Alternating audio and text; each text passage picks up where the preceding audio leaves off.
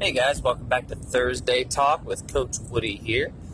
And as always, before we get started, our platform is human movement. That is how we express ourselves in order to allow other people to become better. So please check us out, humanmovementlafayette.com, human, at Human Movement Lafayette for Instagram and Facebook, slash human movement for this station at anchor.com. So feel free to check us out on any one of those platforms. Or hey, just give us a call. Our information's on the website. We'll chat with you. Today we're going to be talking a little bit about the highway. More specifically, the decisions that we make in seeing the viewpoints of others and the implications of not doing so. So I tend to drive um, quite a bit in my travels to go help people become better. And sometimes I'll find myself on the highway. And when I'm on the highway, as a lot of people know, when you get in that fast lane, you always have that one person that tends to zoom up on you and then gets impatient, right? Because you're not going their speed you're not going the speed that they want to go, and so they're upset about it. They may go into the other lane, realize, oh, that you're in the fast lane because you're passing a semi, uh, and then they'll come back behind you and continue to be impatient. What's happening here is that these individuals are upset because you aren't doing it the way that they're doing it, whatever that it may happen to be. And so what tends to happen is finally when there's a gap you get over to allow them to pass and they zoom past you at you know 5 10 15 miles faster than what you were going. And then five minutes down the road oh look there they are right where you would have been had they stayed behind you. So what does this imply? Well it could imply a number of things but what more than likely it implies is that they actually didn't want to go any faster than you but they felt as though they were being impeded, that you weren't doing something the way that they were doing, and as such, they needed to, had to get past you, get by you. Zoom up. But really, they were doing it the exact same way. They maybe just felt like they were taking a different path because they were behind you instead of in front of you. So, how does this apply in other endeavors in life? Well, very often we find ourselves in conversations with other people regarding teamwork, camaraderie, working, collaborating on a project or an event or something that we have to get accomplished. And very often we find ourselves thinking in terms of different paths that these that we can take to get to that solution what tends to happen is because we see ourselves as having the solution in our mind, we become very closed off to the idea of other people's solutions and ideas and thoughts.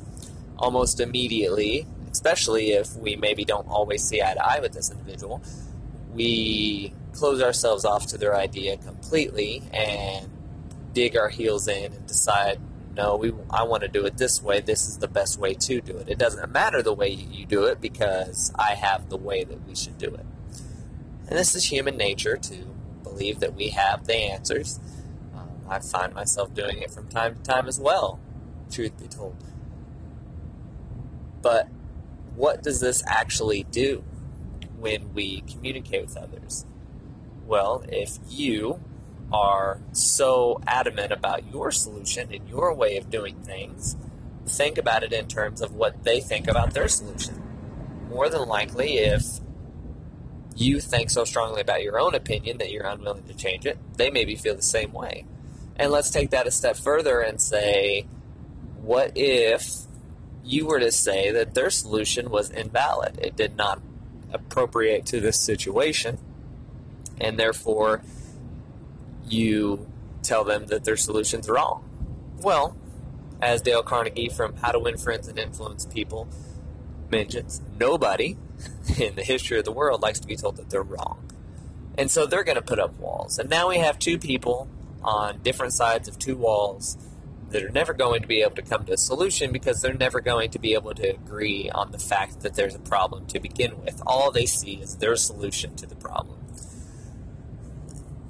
So, how do we fix this? How do we fix this conundrum that has plagued human camaraderie and collaboration for decades? Well, it's very simple. We have to realize that, just like we've said before, we are not the center of all universes, just our own. And we need to be able to open our ideas to the highway option. It's my way or the highway. Well, let's see. What does the highway afford us? More often than not, the highway is a really great way to get to point A to point B as quickly as possible.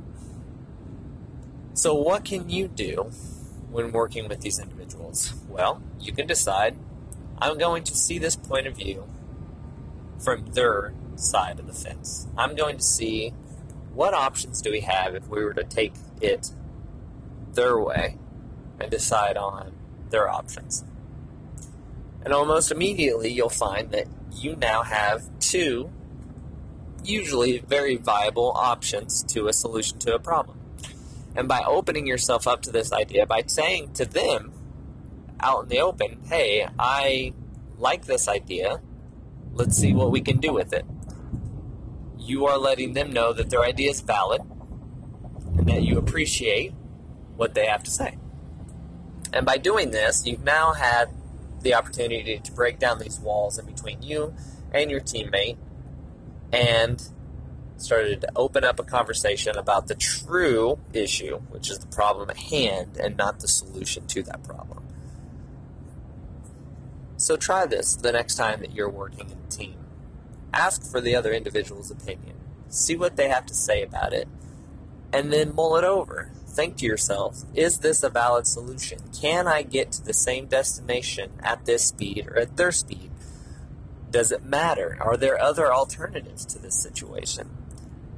Voice to them that you appreciate that idea and that you'd like to pursue it further.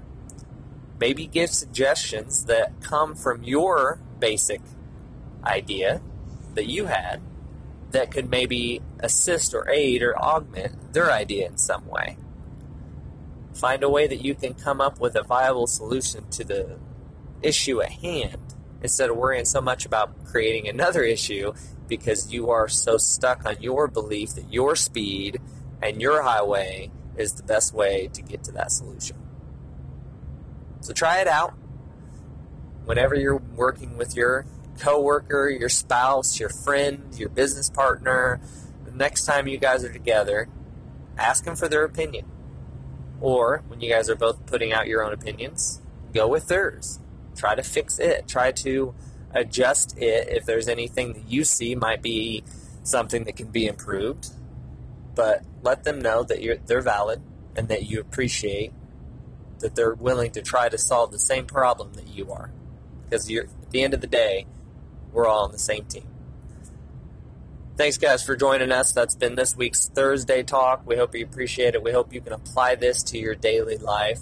Please, please, please, if you're seeing this on Facebook, which is where most people hear this, please leave a comment below on your thoughts, your opinion, your ways that you help people to find a solution uh, ways that you've worked as a team in the past, or maybe how ways that it hasn't worked in the past. Whatever you do, share something because your sharing may be just the thing that somebody needs to see it from a different light. Maybe your way is better than our way. Thanks, guys. That's been Coach Woody with Human Movement, and we'll see you guys next week.